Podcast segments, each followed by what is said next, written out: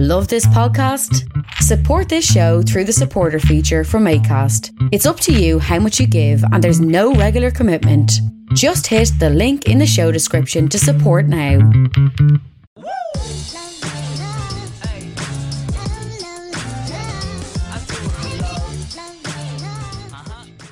You're very welcome to another episode of the Scaling Your Business podcast. For this episode, episode 188, delighted to be joined by Patrick Woods, the co-founder and CEO of Orbit. Patrick, you're very welcome to the show. Thank you so much for having me on today. I'm really excited to get into the conversation and hopefully share some useful things with your audience. Likewise, typical fashion of the show, Patrick, we go right back to the beginning. So I don't know where you grew up or what state you grew up in, but I do know that you studied journalism at the University of Memphis. So you grew up close by. Take me back to where you grew up and what life was like growing up, and then we'll jump onto journalism in uni.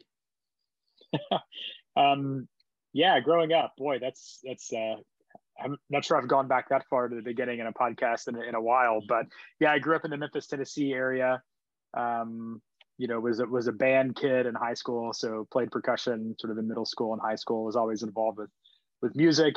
My parents were both avid readers growing up, always had, bookshelves of books and, always talking about who's reading which things. And I don't know, my mom still does crossword puzzles and plays Scrabble to this day. But, I think that sort of love for storytelling and language is what got me interested in sort of the path I went sort of at university with regard to with journalism in particular. But, at the University of Memphis and many schools, believe it or not, the advertising program sits in the journalism and communications department versus like the business school. And so for me, I kind of was interested in storytelling and marketing ideas, advertising, and didn't really know the appropriate path to take. So I started university and was actually started out in the marketing department of the business school and took a bunch of business courses, financial and managerial accounting, microeconomics, a lot of things that were pretty far removed from kind of the storytelling and the kind of the creative angle that I was really interested in. Realized that the more appropriate path was journalism / advertising. So made my way over to that part of the university and kind of that's all she wrote. Spent many years learning about PR, communications, advertising, writing at scale.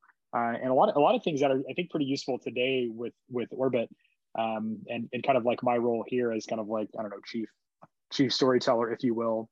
But around that time, I guess sort of like the big idea at Orbit is all about the power of community, both for the individuals in the community as well as for the businesses that operate those communities. And at the university in Memphis, that's when I sort of got my first taste for the power of community. So, after university, I was working at an ad agency in Memphis and started a few different programs to bring people together. Mm. Some friends and I, we started a group that was sort of like a hybrid, networking event / young professionals thing / dating sort of thing, is all sort of mashed up into one. And basically the theory was there's a lot of interesting young people in the city and there's not a really one single place for them to meet. And so we started producing a series of events to bring folks together for conversations. And over the course of a few years, we ended up running hundreds of events. By the time we wound that program down, we were averaging a few hundred people per month at our event. And, we sort of heard really cool stories about people finding jobs at this meetup and finding dates and starting businesses and starting nonprofits. And, really it was just our theory was that if we could create the context for people to have sort of a low barrier of entry to meeting others, then that would just produce all sorts of interesting second and third order effects down the road that we couldn't predict. And so that was, for me, a blast. Learned a ton about community building from that experience and saw that when you create the space for conversation and set the expectations appropriately, then cool things happen. And so when I think about my sort of career and all this weird stuff I've done, that series of events it was called Undercurrent. Undercurrent for me was a really important inflection point in my kind of personal and professional journey of understanding how to harness groups of people and really think with a sort of a give first mindset. So yeah, we're sort of covering a lot of ground here from early days to sort of like more modern days. Yeah. But yeah, when I think about my trajectory, that experience of getting folks together has been very meaningful as we've built the business today. So happy to drill into any of those specific points that I might have glossed over there. Yeah, slick. And I do want to jump into specifically the community building side of things. But before we get in that, I'd like to make our way there through some questions of lessons learned from previous roles. So I don't know if you touched on it in any of the kind of things you were suggesting and talking about for the last 2 or 3 minutes, but you spent almost 7 years as an owner of your own business, Megaphone Productions. And the reason why I picked one of these things out of your LinkedIn was, I know how difficult it is to start your own business. You know, on your LinkedIn, it referenced freelance graphic and web design company, Megaphone Productions. So take me back to the early days. And I picked the early days because it's often interesting looking back and easier looking back in hindsight of some of the things that you, not embarrassed by, but like, I would have done that differently.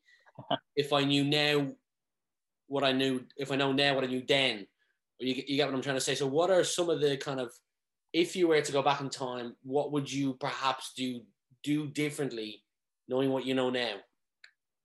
Yeah. So that business was basically a freelance sort of part-time thing that I ran during undergrad and grad school to, you know, pay the bills, make ends meet. Context was yeah, a combination of, you know, web design, print layout, kind of advertising. Like I said, my degree was in advertising, so it's the confluence of a lot of my skill sets. And yeah, I was one of probably many of us who kind of like learned web design early on just because it was interesting. I learned over time that I'm not a designer, like a capital D, like the you know, real designers out there, but certainly learned to appreciate the sort of the tactics and the theory of design, which was very helpful in my advertising career, as you can imagine, sort of on the account strategy side of things. I mean, lessons learned from that time, you know, I'd have to think about it just a little bit. I think, you know, focus. I probably could have focused a bit more in terms of like the types of clients I worked with.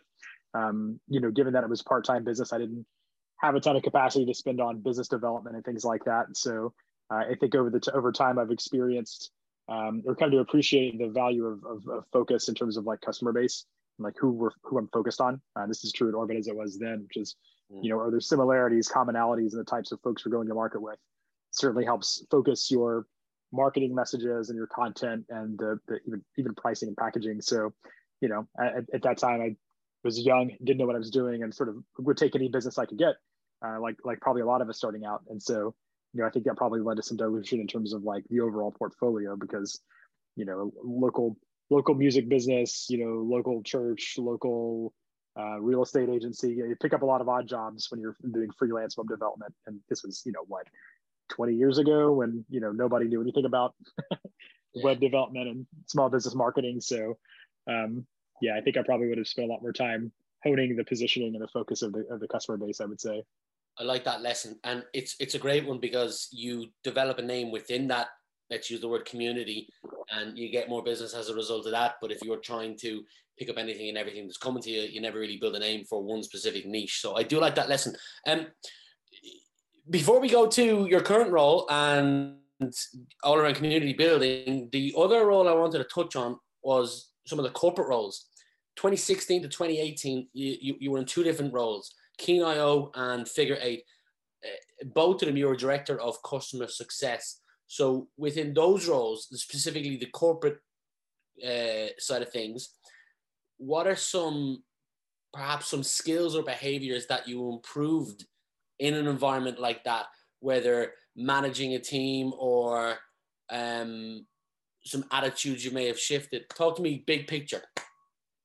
Yeah, so to take one step back from Keen and from Figure Eight, I worked for several years at an ad agency, and the ad agency was sort of a classic kind of like big ad agency with, you know, big accounts and doing, you know, TV ads and big campaigns and national things and things like that. I actually at the agency started a new business unit to work with startups specifically. So I realized that at the agency, you know, we had big clients like, I don't know, Pfizer and FedEx and some huge accounts. Those logos look really great on a client list, but the actual day-to-day work is always not always the most creative and interesting, just because they're, you know, big accounts. And yet we had a building full of the most creative, you know, artistic people you've ever met, and they're spending their day working on what some might consider boring work.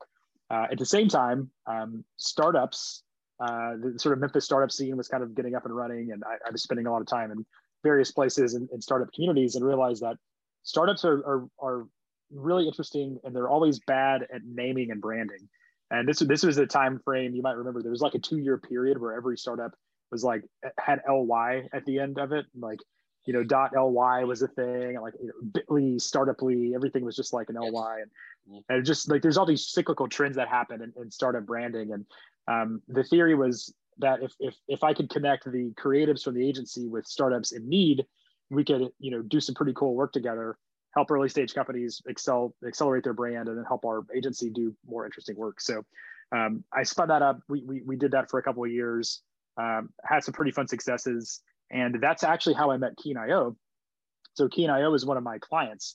We did some work with them on the brand side of things. And then when they raised their, I can't recall their series A or B, they said, look, we've got a bunch of customers, but no one's overseeing their success. Would you be interested in coming over in-house and kind of like running our customer success team? And for me, it was a compelling opportunity, because agency world's fun because you work on a lot of different things. You see a lot of different types of businesses, but it's also kind of a bummer because you do all this great work, and then, you know, the company keeps on without you. And it's certainly very, very mercenary work versus like getting in the trenches and like, you know, going for the long term with a business. So I was keen to, you know, to use a silly metaphor, silly turn of phrase, to join the company.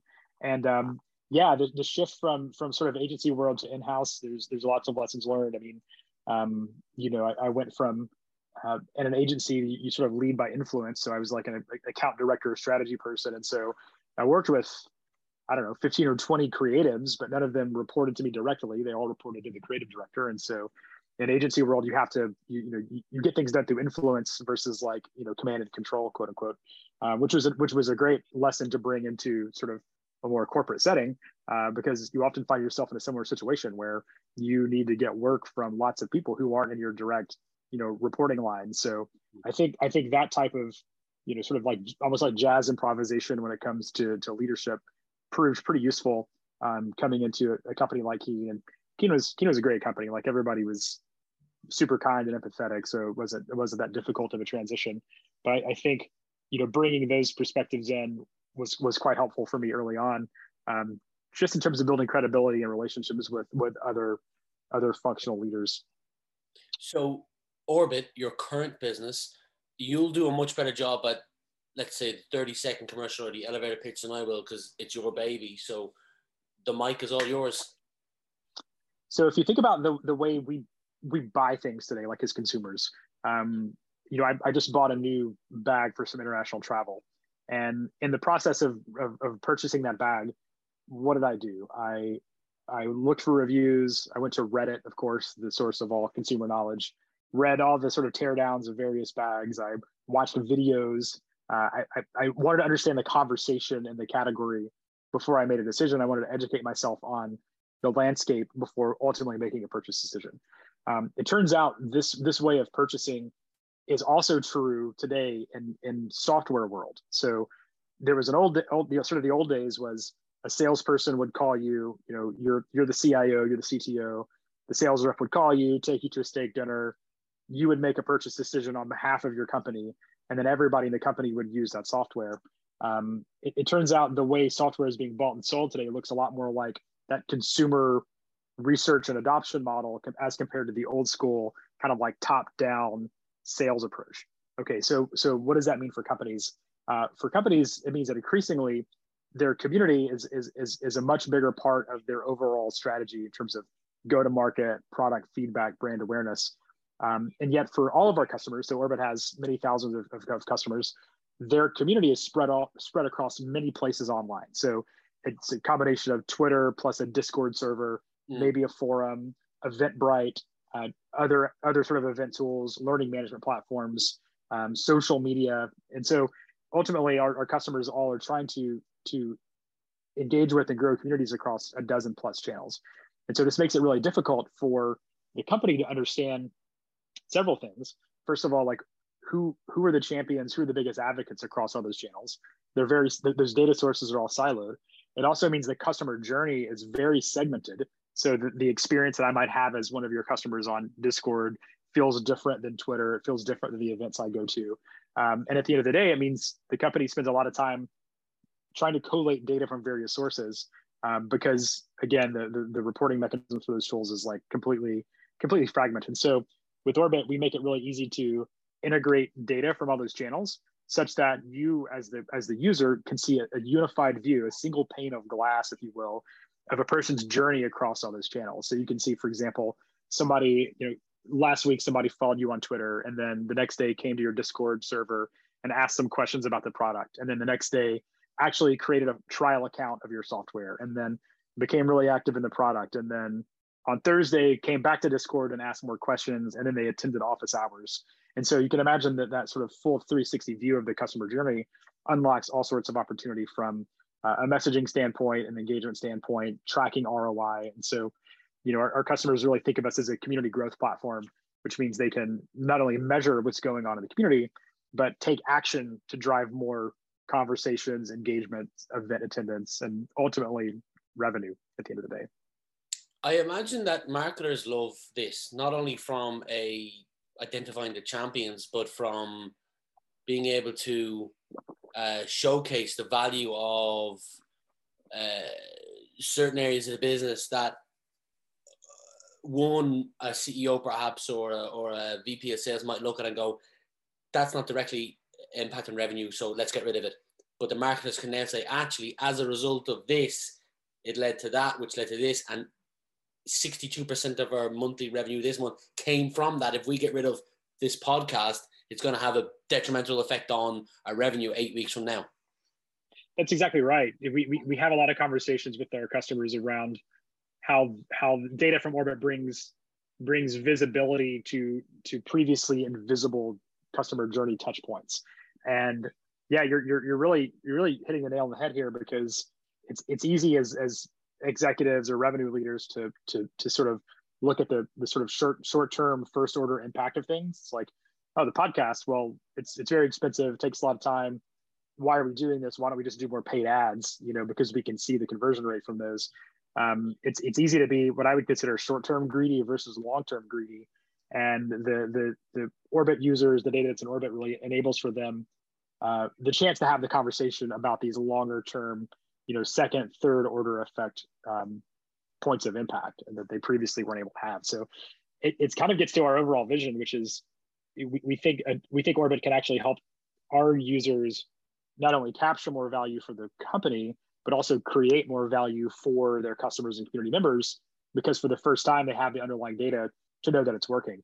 So things like podcasts and meetups and events, you know, those things are hugely valuable to the community member. And now with Orbit, it sort of closes the loop on the ultimate value those provide to the company themselves. So hopefully it's a win-win. I also imagine that depending on the size of the company, it's better for the business to control the community or feel like they control the community rather than people themselves. Because if you don't have a community and you're a big size company talking plus 1,000 people, your users are going to generate a community for you or about you in a Discord channel or a Reddit channel, and for you not to be there again could be massively detrimental to the business. Yeah, I think that's right. For our customers, they appreciate the ability to facilitate those conversations and participate in them. I mean, ultimately, if people love your brand and your product, you know, people are going to have conversations all over the place about you. But when we think about it, the role of the community, the role of the company in those communities is really to sort of advocate bidirectionally for both sides of the equation, meaning the community managers, the community advocates for the company can bring information from the company into the community. And so talk about product things that are coming up, you know, changes to different plans, you know, and advocate for different use cases and make sure everybody's trained and knows how to use the tool most effectively. But it goes the other way as well. They actually are the ones who can build those deep relationships with individuals in the community and then take those learnings back to the company and say, here's what we're hearing. You know, 10 out of 10 of our champions are saying this feature is broken, or if we could build this, we would see churn go down because this is what we're hearing from our users. And, you know, what we found is that a healthy community that the company is participating in, it really de-risks pretty much every other part of the business. It means that your marketing messaging and sort of like your copy can almost be tested in the community, such that when you scale them out to paid programs and big campaigns, you sort of know what's going to land because you've been talking to the community about it already. Or from a product standpoint, you can leverage the community to get that early feedback and talk to your champions about different roadmap opportunities and how to prioritize things coming up and close the feedback loop. When it comes to sales and like go-to-market things, a warm introduction from a community member is so much more impactful than like an SDR sort of cold emailing someone trying to get, you know, on their calendar. So, you know, this is where the community ROI really comes into focus, is that it really makes every part of the business much more efficient and easier. And so, yeah, that's why our customers choose to really catalyze the community themselves versus kind of like letting it happen organically and hope it works out for the best. One more question around the community side of things before we jump into one or two other areas. Is there a commonly held belief about the industry that you work in that you, let's say, passionately disagree with? I think this question would have been different just a number of months ago. But I think the industry is sort of coming around to my quote unquote beef. And I'll just talk you through what that looks like. So, you know, what we have found is that, you know, as mentioned, there are many outcomes of a thriving community. Revenue is part of it. And that revenue could be in the form of introductions to leads. It could be accelerated pipeline through community engagement. A number of our customers now talk about using Orbit to drive six-figure deals, to find champions, to craft better outbound. There was a cultural thing in the community world and specifically in developer relations, which is sort of like an area we have tons of customers, that was almost adverse to talking about revenue, almost spiritually, if you will, that the community should be able to stand on its own, independent of revenue outcomes and business outcomes. The community is here to provide value for people, full stop. But we've really seen in the past year or so, that sentiment change a lot. And I think maybe, hopefully, we've been part of that conversation to some extent. But what we found is that, you know, sales should not be a four-letter word to community builders. But the context and the approach is very important. So what I mean by that is, if I'm a community manager and I have a relationship with one of our community members, the last thing I want is an aggressive salesperson to come in and say, "Hello, I saw you in Discord. Why don't you jump on a call? Let me tell you about our enterprise plan. I think you'd love it." You know, completely like arbitrarily aggressive. That's not great. What a better version of that is, through my conversations with that community member, I realize that based on what I'm hearing and how they've grown with us over the past year, they actually are ready to talk to a salesperson, because if they were on that bigger plan, we could help them get to their goals faster, and we could help them, you know, prove ROI even more effectively, and all these sort of things. And so what we found is that the culture has shifted around the relationship between sales and community, but everyone has sort of matured. Like, salespeople are a lot more sophisticated now with how they go about this. Community leaders have tuned into the fact that they've got to have a revenue story to remain relevant. And so, you know, I'm not sure I have a hot take anymore, because I think we've helped sort of like bring the industry forward and have this conversation together about what's the most appropriate experience for every member of the community. And if the appropriate experience for a community member is an introduction to the sales team, great. If the appropriate experience for the community member is they need to get a sticker because they're awesome, that's great. And so really it's about having a shared vocabulary and a shared sense of understanding about what that right experience is for every person in the community. When we zoom out all the way, we think about this distinction between value capture and value creation, and that certain parts of the business, like marketing and sales, they're thinking a lot about value capture. You know, we've how do we convert these folks into revenue? That's what they should be thinking about. Community managers, developer advocates, folks like that, events people maybe, they're often thinking about creating as much value as possible for the folks in the community. So that could be content, it could be programming, it could be events, it could be introductions, meetups, things like that. And so it's really helpful if business leaders have both of those concepts in mind, and then you can ask yourself, for any given program or tactic or strategy, are we trying to create value for the community, or are we trying to capture value for the company? And if everyone's clear on those intentions, it means we can be a lot more explicit with the programming itself, but also the way we measure success. So if we say, yeah, we're gonna host a series of office hours with the explicit goal of like helping our users connect to other users so they can level up, that's a value creating activity. That's very different than saying we're gonna do a webinar with 10 enterprise leads to get one of them to commit to a contract, you know? And so are we doing value capture? Are we doing value creation? If you at least have that conversation, it helps frame up the discussions and make sure you're delivering the appropriate experience to the right people. When you look at the next 7, 8, 9 quarters ahead, in terms of growth, where are you going to land net new logos is my question here. Is it predominantly from partnerships, word of mouth within your community? Have you got an outbound model? Talk me through kind of the top 2 to 3 ways that you and Orbit are going to land net new logos over the next couple of quarters. Yeah, so where we are today, we've got, you know, 3,000 or 4,000, maybe 5,000 companies using us. Our customers are managing a little more than 32 million community members across all their platforms. So starting to see some pretty interesting scale there. To date, the vast majority of that adoption has been, you know, community-driven, content-driven, word of mouth, very organic. That's a flywheel that has worked pretty well for us. For context, we created this framework called the Orbit Model, which is, we could probably do a whole podcast on it, but the Orbit Model, the short version is basically, it's almost like think about how impactful the sales and marketing funnel has been as a metaphor for like measuring everything in business. You know, if you go to any business meeting, like somebody's going to talk about the funnel, you know, what's top of funnel look like? What's the bottom of the funnel look like?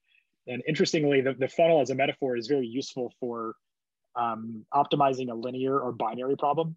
So product onboarding, where every person goes through the same steps, or an enterprise sale where there's a binary outcome at the end you can then measure and feedback. What we realized, and actually Josh, my co-founder, and I, we spent about a year consulting in the community and DevRel space before starting the business. We realized everyone was trying to measure community, and they were trying to use the funnel to measure it. But because the funnel is great for linear and binary problems, it wasn't great for community. Community is not linear, it's not binary. And so we said, we've got to have a metaphor that's actually built from first principles to measure what actually happens in community. So we published a blog post about the Orbit Model. It's pretty short, but it basically said, you should think about increasing the gravity of your community. And the components of that are a couple of things, reach and love and things like that. And love is actually a measure. We actually measure on the product, but it's a product of the recency, frequency, and quality of every community member's participation. So if you know every single person's, how recently, frequently they've engaged, and like what was the quality of that engagement, you can build out a pretty cool network model of who's leaning in, who's fading away. So all that to say that blog post turned into long form content on GitHub. It turned into some Airtable templates. And for the past 3 years, the Orbit Model as an idea has been very helpful in terms of raising awareness of what we're trying to do sort of as a brand and as a company. And so we have a number of customers that come to us and say, yeah, we were thinking about changing our community strategy. We came across the Orbit Model, and we realized the Orbit Model is not only a cool idea, but there's actually software that helps us do that and scale that. And so the Orbit Model as a framework has been useful, not only in educating the sort of world on how to think about these ideas in a more organic and I think authentic way, but also in terms of driving awareness of the platform. So we will continue to invest in content, events, community, because it's obviously consistent with our worldview. We've also, we'll probably start testing outbound in the near future. We only have 2 account executives. We hired them both in the past quarter or so. You know, we've added, you know, 75 new logos, paying logos in the past 3 months, I want to say, on the back of that. And so we're really starting to focus on commercialization for the first time. We went live last year, like in, I think May of last year, sort of when we sort of first went to GA, general availability. So yeah, the coming year, it's a continued focus on that. Our bottom-up motion is working pretty well, I think. So we have a free plan, we have self-serve paid plans, and then we have sort of the enterprise tier. And so for us, most of our users start with the free plan, and they come and they set up Orbit, they plug in 2 or 3 data sources, start to get some value, and then they hang out there for months or a year, depending. And then as they start to grow the team, as the community starts to grow, that puts them on the path to like swiping a credit card for one of our self-serve plans. And then as they grow even larger and they want enterprise features like, you know, SSO and audit logs and things like that, and also access to our sales, or excuse me, our success team, our solutions engineering team, things like that, they transition to the enterprise plan. So I anticipate, yeah, continuing to lean into that kind of like bottom up motion, investing in our own community, investing in content to create a lot of value, and making sure everyone knows that Orbit's here. I think that probably summarizes the majority of our go-to-market for the coming several quarters. That's of course coupled with sort of like smaller events, you know, meetups, things like that. Those always work pretty well for us. Is your business model a monthly subscription? It's a combination of monthly subscription as well as annual agreements. So the larger customers, the enterprise folks, are all on annual plans. But yeah, the self-serve folks are all month to month. I'm going to leave a link to the Orbit model below because I read it and really enjoyed it myself. You create a lot of content and value for both your current clients and clients that I'm assuming you're hoping to attract, whether to get them into the free model and they can see the value to then upgrade to the next level. One of the other things that I noticed because I was going through your Twitter was you launched a newsletter, but a paper edition, Gravity. Do you want to give a quick shout out to what it is? Because I'm going to leave a link to it below if anybody wants to subscribe to it. So yeah, the mic is yours. And then after that, I have one final question to wrap up. Yeah, so we've thought about ways to create value for our audience, our community. We realize that so much content today is, you know, it exists in the form of blog posts, tweets, things like that. And we thought it would be an interesting test to sort of experiment with the real world. And what would it look like to do a quarterly publication, a quarterly journal, if you will, of community building ideas. And so that was kind of the genesis of Gravity magazine. It was inspired by Stripe had a print publication called Increment for many years, and it was certainly inspired by that. But yeah, the pitch is that we would, you know, put together interesting stories from contributors inside and outside of Orbit. Each edition would be custom illustrated, so, you know, sort of a new contribution to the world, if you will. And so, yeah, it's the second issue's coming out within the next couple of weeks. So, first issue is on analytics. Second issue is going to be on community growth as a concept. So, it's been a lot of fun to put that together. A lot of work, but a lot of fun too. No doubt. Final question for you, Patrick. If you were put in charge of adding a mandatory subject to the high school curriculum, what would the subject be and why?